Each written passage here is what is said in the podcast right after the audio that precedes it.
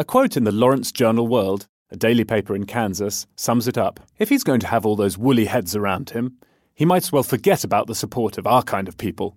The year was 1972. The author was anonymous, a source in the infamous Chicago Democratic Party machine. The woolly heads were the supporters of the anti war presidential candidate, George McGovern. Among them, a young Hillary Rodham. This week, Bernie Sanders tweeted, I've got news for the Democratic establishment. They can't stop us. Is it 1972 all over again? With 248 days to go, this is Checks and Balance. Hello, I'm John Prideaux, and this is a podcast from The Economist about the 2020 elections and the road to power in America.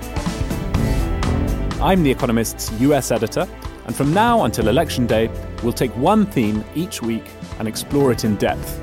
Today, is the party machine dying?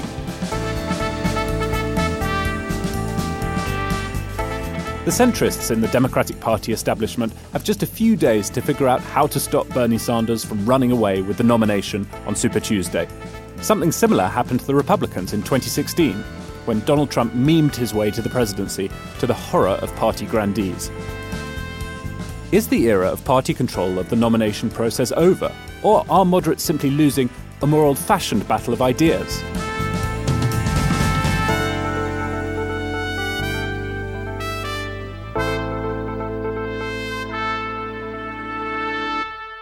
Here to chew over all of this, as ever, our New York bureau chief, Charlotte Howard, and our Washington correspondent, John Fasman. Charlotte, how are you? I'm very well. How are you? Good, I'm doing well. It was nice to hang out with you in New York. I'm missing you in London.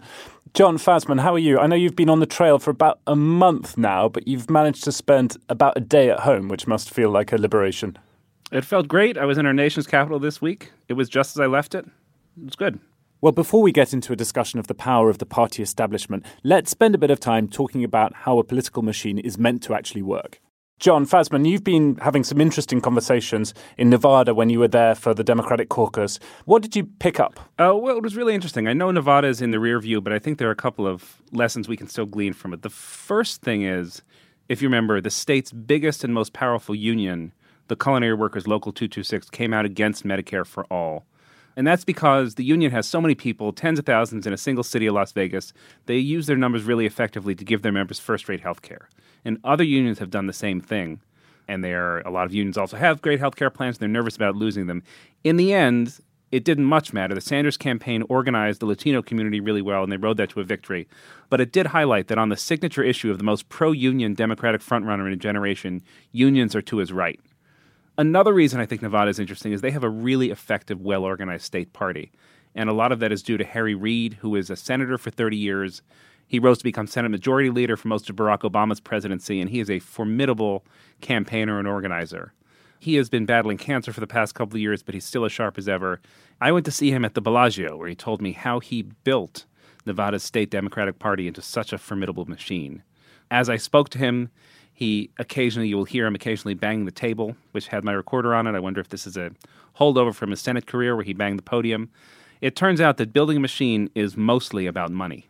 When I got out of school, I started being involved with the state party as a precinct captain. And I always recognized as I proceeded politically how weak the party was. It was just weak. All they did is at the conventions fight. There came a time, probably about 2004, that I was in a position to do something about it. And so I started diverting some of my money to the state party here in Nevada. Your campaign money? Yeah. yeah. My goal was to have a year round state party because what the party did at election time, they would get together, they would have a big fight of who's going to be the chair, county chair, state chair. I wanted a state party that functioned year round. We started paying people for doing their jobs, and it wasn't all volunteer. That's how the so called machine got started. Just focused a little money and attention. John, hearing Harry Reid talk about his machine there, it almost sounds like a description of politics from another age. Is that machine that he built, is that example one that still can be replicated in other states? Is it still relevant or has it been kind of overtaken by social media memes and other things? In Nevada, it still works. He's very good at recruiting. Nevada has a lot of people in one city, which makes it easy to organize. It has a very powerful union, which he can also use to organize. So it is true that it, it's sort of an older method of political organization. And I don't know how much of it is replicable in other states, but it still works really well there. In Nevada, there has been a lot of discussion about expanding the electorate, and Sanders made a, a big effort to reach out to Hispanic voters, including with advertisements in Spanish media. But this began, of course, long before Bernie Sanders, and it was part of Harry Reid's legacy in Nevada, right? Yeah, Harry Reid really organized non traditional Latino voters very well by working closely with community leaders and charities. We would solicit donations and toys for kids for Christmas, and we would stand out there and pass out toys hour after hour after hour. And people, frankly, used to make fun of me. Why are you're wasting your damn time. A lot of them aren't citizens. Those that are citizens aren't registered. If they're registered, they don't vote. I went to all the May Day stuff and Cinco de Mayo, and what I told all the Hispanics whenever I would be at a group, the only way your strength's to be felt is at the ballot box. Unless you start voting, you're powerless. One of my re-elections, first ad they ran against me was Harry Reid, the best friend illegal immigrants ever had. That was an ad, and it had all these dark people and little scary. But what it did, it just pissed off the Hispanic community. They got so mad. So rather than hurting me, it helped me. Right. I would not have won that re-election but for the Hispanic vote. John, one of the things about the Nevada caucus result which interested me and which you wrote about is the weakness of the unions party machine. There was a time in democratic politics when getting on the wrong side of the culinary union in Nevada would have been fatal. It didn't matter for Bernie Sanders. And that speaks to both the kind of declining force of unions in America. Far fewer workers are unionized now than they were 20 years ago, 30 years ago. And also the fact that within the Democratic Party, unions just don't have the clout they once did. You know, the unions once played this role, sort of anchoring Democrats more in the mainstream. Now they're less important in the party. It's easier for candidates to kind of float off to ideological extremes than it used to be. Yeah, there was a joke in 2016 that the union leaders backed Hillary Clinton, the shop stewards and union presidents backed Sanders, and the rank and file voted for Trump. So I think that is a sign of union weakness and union fragmentation. They just don't play the same role they did before. Now, interestingly, in 2008, the Culinary Workers Union endorsed Barack Obama, but Hillary Clinton won the Nevada caucus. And one reason that happened is that Bill and Hillary spent days and days, I mean, 14 hours a day on casino floors, glad handing individual workers. And that seems like what Sanders did in essence, is that instead of courting the endorsement of the leadership, he really, really organized well among the rank and file. So, John, if you look at Bernie Sanders' success in Nevada, did he create a parallel machine? I mean, obviously, he couldn't borrow Harry Reid's machine because this is a caucus. Lots of other candidates would have wanted to borrow it if they could. Did he create his own parallel machine? And what does a brand new political machine built from scratch in a few months look like in 2020?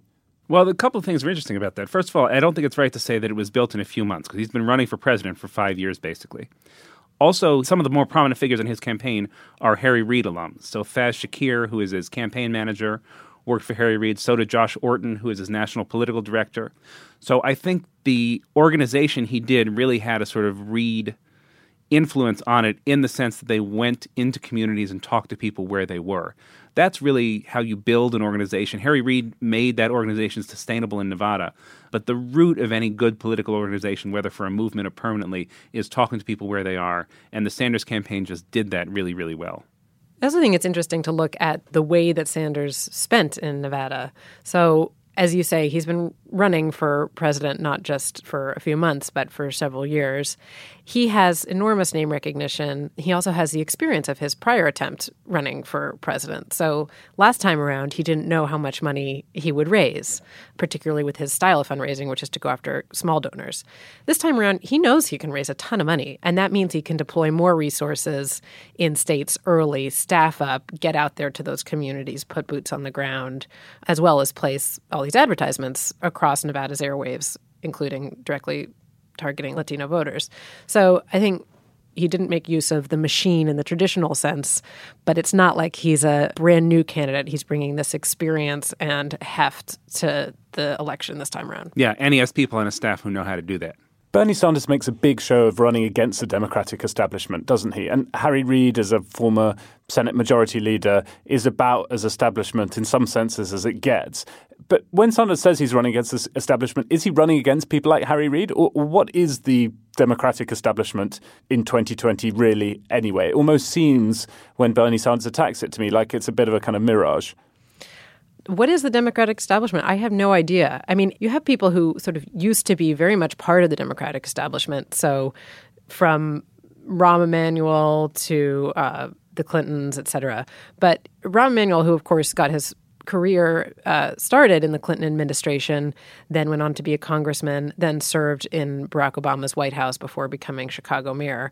You cannot imagine anyone sort of more part of the traditional machine than he is. And he has been out making this point that the Democratic electorate is not looking for revolution. There are lots of Democrats who won in 2018 who helped to turn the House blue, who won in moderate districts. These are not firebrand Sanders acolytes. But the thing is, does anyone really care what Rahm Emanuel is saying? You know, I mean, I really doubt that uh, the people who are coming to the polls for Bernie, A, have read Rahm Emanuel's op eds, or B, if they did, would care about it whatsoever. And so I think that there are people who are in the establishment who are kind of ringing the alarm bells. The question is whether that will make any difference. Yeah, certainly Joe Biden is an establishment figure, but that doesn't seem to have helped him that much. I mean, parties just aren't what they were.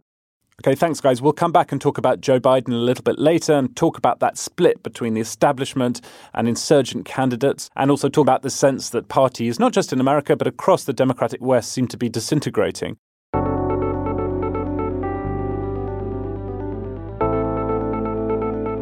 Meanwhile, a reminder that if you want to read John's reporting and the rest of our coverage of the US and the rest of the world, you can by subscribing to The Economist. Head to economist.com slash pod2020 to receive 12 issues for $12 or 12 pounds. Our lead story this week is on the coronavirus. Our science and tech podcast, Babbage, is also looking at how countries can prepare for the spread of the virus this week. That link to subscribe again, economist.com slash pod2020. Let's take a step back at this point to look at how the tussle between the establishment and populist candidates over the nomination process came to be. 1968, the summer after the Summer of Love, is the key year for understanding how the Democratic Party ended up with its primary system. I have great faith in American youth. The youth of today can change the world. Up to then, party leaders, rather than rank and file supporters, chose the presidential candidate. In two thirds of states, party bigwigs and officials hand-picked delegates to the nominating convention. Mr. Chairman, most delegates to this convention do not know that thousands of young people are being beaten in the streets of Chicago. The 68 convention erupted in chaos. The primaries had produced no obvious winner. The eventual nominee, Vice President Hubert Humphrey, hadn't stood in a single primary. I request the suspension of the rules for the purpose of adjournment for two weeks. The system was hard to defend, particularly after Humphrey lost the general election to Richard Nixon. How can a party that can't unite itself unite the nation? How can a party that can't keep order in its own backyard hope to keep order in our 50 states? And so the McGovern Fraser Commission, headed by a Democratic senator for South Dakota and a Minnesota congressman, was born. The old system contradicted the anti establishment spirit of the time, which the party was then absorbing. Worse, in some states, the old rules included things like literacy tests that were designed to exclude black voters from wielding influence in the primary. The cure for the ills of democracy, the report concluded, is more democracy. Now, I think we need a president who isn't afraid to say, I'm going to change my mind. I made a mistake. For the 1972 election, open primaries were introduced. The party's presidential candidate would be directly elected by voters. And sometimes you ought to be able to say to the people, this is not going to be popular, but this is what we're going to have to do to save our country. The first victor under this new system? You have to make those hard decisions. George McGovern. McGovern, Democrat for the people. The same South Dakota senator who wrote the new rules.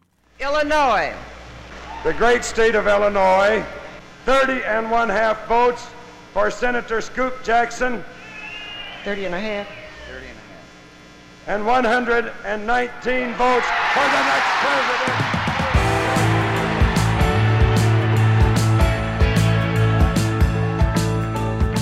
In Hollywood, 1972 was huge. The Godfather became the most profitable film ever made. But it was an infamous year for Democrats.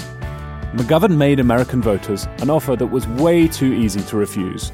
He lost 49 states to Richard Nixon. McGovern summed up the experience like this I opened up the doors of the Democratic Party, and 20 million people walked out. The Economist at the time called him a man of infinite goodwill and absolute minimum of guile. The scale of the loss scarred a generation of Democrats, including two young lawyers fresh out of Yale. I got into law school. I thought I was going to try to make a difference in people's lives. Bill Clinton and Hillary Rodham. I saw Hillary sitting there. There's a famous photo of the couple at the time they were managing McGovern's campaign in Texas.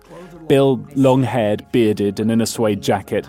Hillary in a pair of tinted glasses. know each other's names. I'm Hillary Rodham. Who are you? It features in the new Hillary documentary. I said, I really want to marry you, but you shouldn't marry me. Establishment efforts to take back control of the primary process culminated in Hillary Clinton's nomination in the face of a strong challenge from Bernie Sanders last time.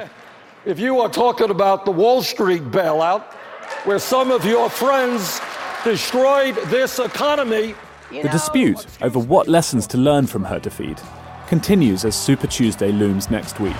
If you're going to talk, tell the whole story, Well, Senator let me tell my story, you tell yours. I will. Your story is for voting for every disastrous trade agreement. and voting for-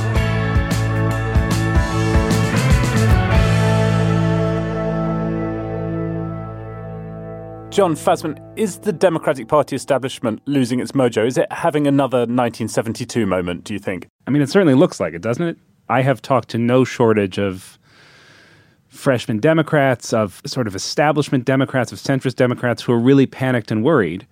And they're all about to do something. And when you ask, what is it you're going to do? There's no real firm answer. Bernie Sanders has just attracted more votes than any other candidate has so far. And unless that changes, he's going to be the nominee, whatever anybody thinks of it. You saw the development after McGovern's loss of the Democratic Leadership Council, the DLC, which is since no more, but it had a pretty impressive run of it through the 90s, helping to move the Democratic Party to the center, particularly during the Clinton era. And there was this book that came out in 2008 called The Party Decide. And the thesis of that was essentially that party endorsements, the party's method of helping to uh, in- endorse specific candidates, was the best predictor of delegate winning. That, of course, just is completely looks obsolete in this day and age. There's this feeling that the people who are who sought incremental change, including Bill Clinton and including Barack Obama, sought the vote of people who had low incomes and African Americans, but didn't really do enough to change America to help them. They were too quick to compromise. They tried to seek deals with Republicans that didn't bear fruit. And there's a t- disillusionment with that entire idea. And so I don't think it's surprising that the DLC is no more or that you see this surge of support for Sanders. Charlotte, you heard in that clip of Bernie Sanders and Hillary Clinton debating in the last cycle in 2016, him going after Hillary Clinton's ties to Wall Street. And there is that Wall Street Democratic Party nexus, which I guess Senator Sanders has right in his crosshairs and that he considers to be the establishment. I'm positioned here in New York, and I have been having conversations with different people who are involved in New York Democratic politics and uh, in national politics through their donations. And there is this sense of frustration. I mean, for many people, they admire the policies of Mike Bloomberg. But Mike Bloomberg's pitch is, you know, I'm a good manager.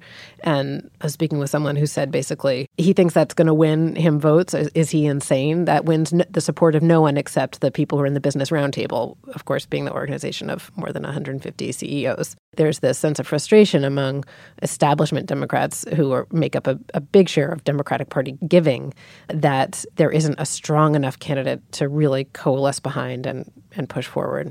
Do you think that establishment Democrats, especially those who are in business, will come off the sidelines if Sanders is the nominee? Do you think they rally behind him? Do you think they donate to him? Do you think they set up super PACs or do they keep the money in the pockets? I think it really varies by donor. There was one person I was speaking with who was absolutely not a Bernie person, but is all in for Bernie in the election if he becomes the nominee. And the reason for that is that they see his policies as poor. They're not the policies that they would choose. But Trump is operating on a different plane because of his attacks on the institution of the presidency, and he's on a different plane in, in moral terms. They see uh, Sanders as not someone who's going to put children in cages. One of the things that I find really interesting thinking about the collapse of centralized party authority over a few decades is how embarrassed essentially the party establishment is to try and exercise its authority. I mean, if you, if you look at the debate that took place in South Carolina on Tuesday night in the Democratic primary, you had two people on that stage in Bernie Sanders who you know, only joined the Democratic Party so he could run for its nomination, and Tom Steyer, who's never held office for the Democratic Party. Yet there they are on stage running as Democratic primary candidates. The party could easily write rules saying that's not okay. You know, you can only be on that stage if you're a recent or current holder of office for the Democratic Party and you have to have been a member of the party for the past five years or something. That would instantly kind of exclude some of the insurgent candidates. But there's a sense of kind of awkwardness about that that that you know it's sort of undemocratic for the party to behave in such a way, and therefore, and there's a Lexington column in this week's Economist squarely on this, which is really good. I'd urge people to go and read it. Therefore, both parties have really made their parties wide open for insurgent candidates who can come from the outside, as Donald Trump did in 2016, as Bernie Sanders is doing in 2020, and capture the nomination. It's a very odd situation. It is, and I think the only way you get over it is for one of those insurgents to lose. I think had Trump lost in 2016 you would have found the party taking the autopsy that said they need to sort of become more open to non white voters much more seriously. I think if Sanders loses in 2020, you will see the party become much more serious about trying to prevent those insurgents' candidacies again. The problem is Trump won and has sort of turned the Republican Party into a very Trumpist party. If Sanders wins, I don't know what his effect will be on the on the Democratic Party, but it will set the same precedent that the party is essentially a vehicle for individual candidates and their ambitions rather than having the organizational and intermediary function that it's always had. All right, thank you, John. Thank you, Charlotte. We'll be back in just a moment to talk about what's causing this phenomenon of the disintegration of party authority and how it's playing out elsewhere.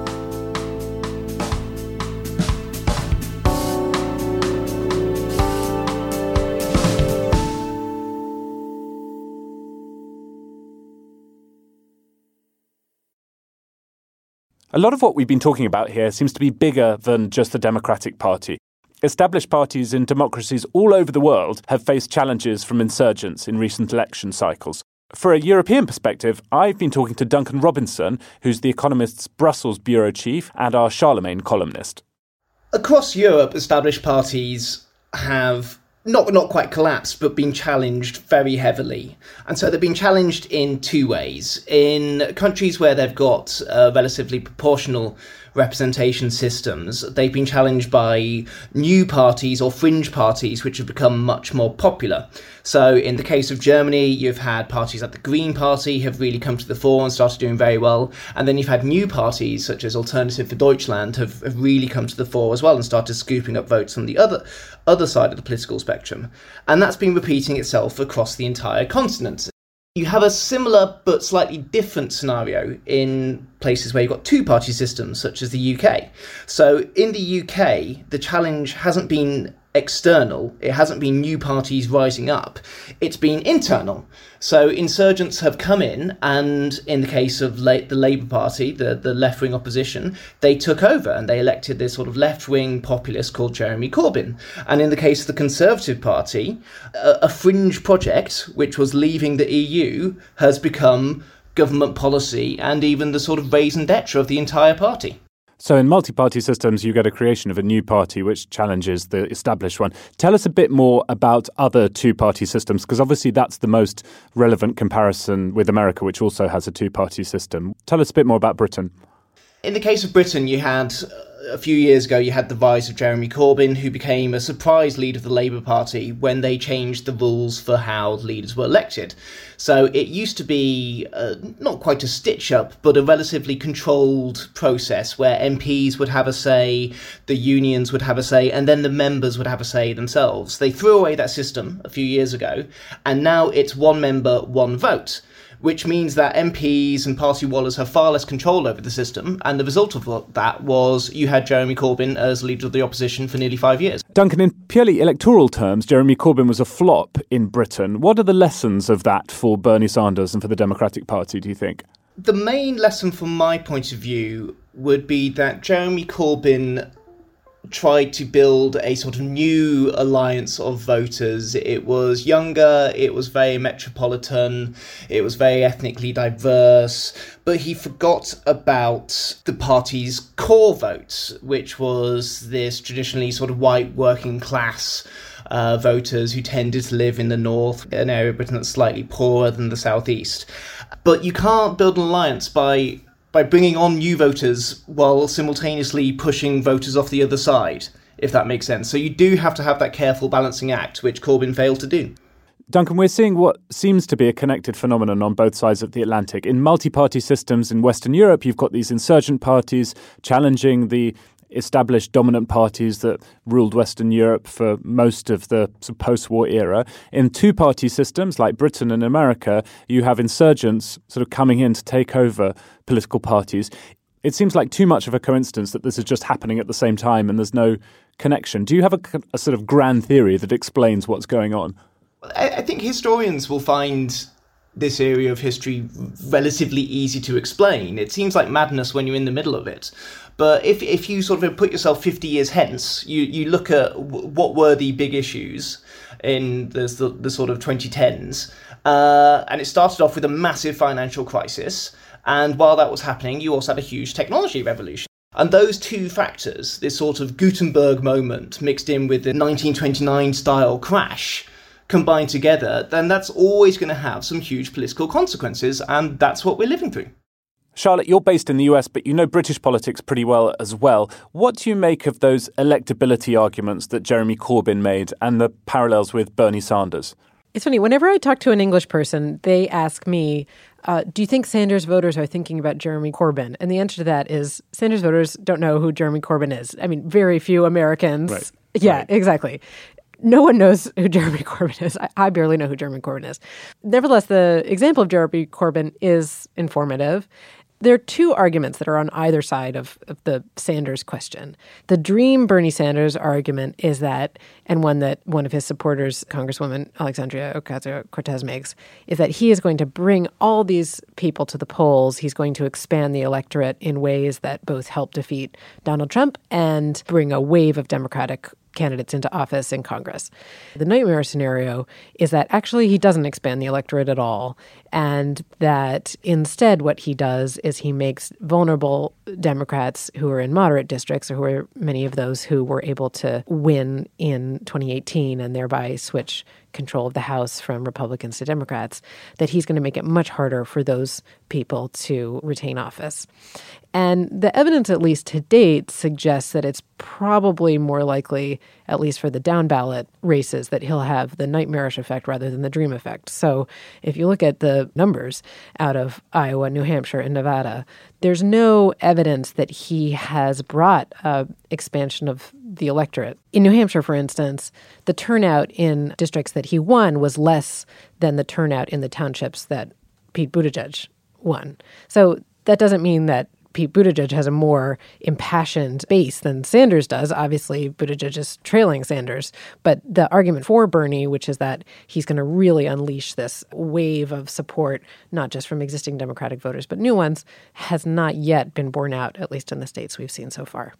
The paper I read this week, which I think Elliott Morris, who's a, one of our data journalists at The Economist, sent my way, suggested that because Bernie Sanders will tend to put off swing voters, he has to make up for that by increasing the turnout of voters under the age of 35 by a lot. He needs an 11 percentage point increase in votes from that segment of society. And to put that in some kind of context, that would be bigger than the bump of African American voters that Barack Obama got in 2008. The bigger turnout bump because a lot of African American voters who hadn't bothered to vote before did vote in 2008 that would be, let's say, hard for Senator Sanders to accomplish. Not impossible, but really, really difficult if you look at historical data.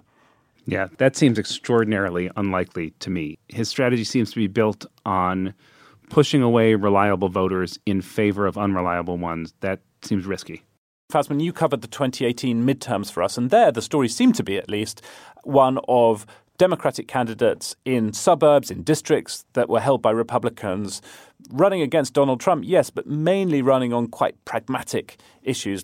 Is there some way back for the moderates and for the centrists, do you think? Or does this look like a kind of one way ratchet to you?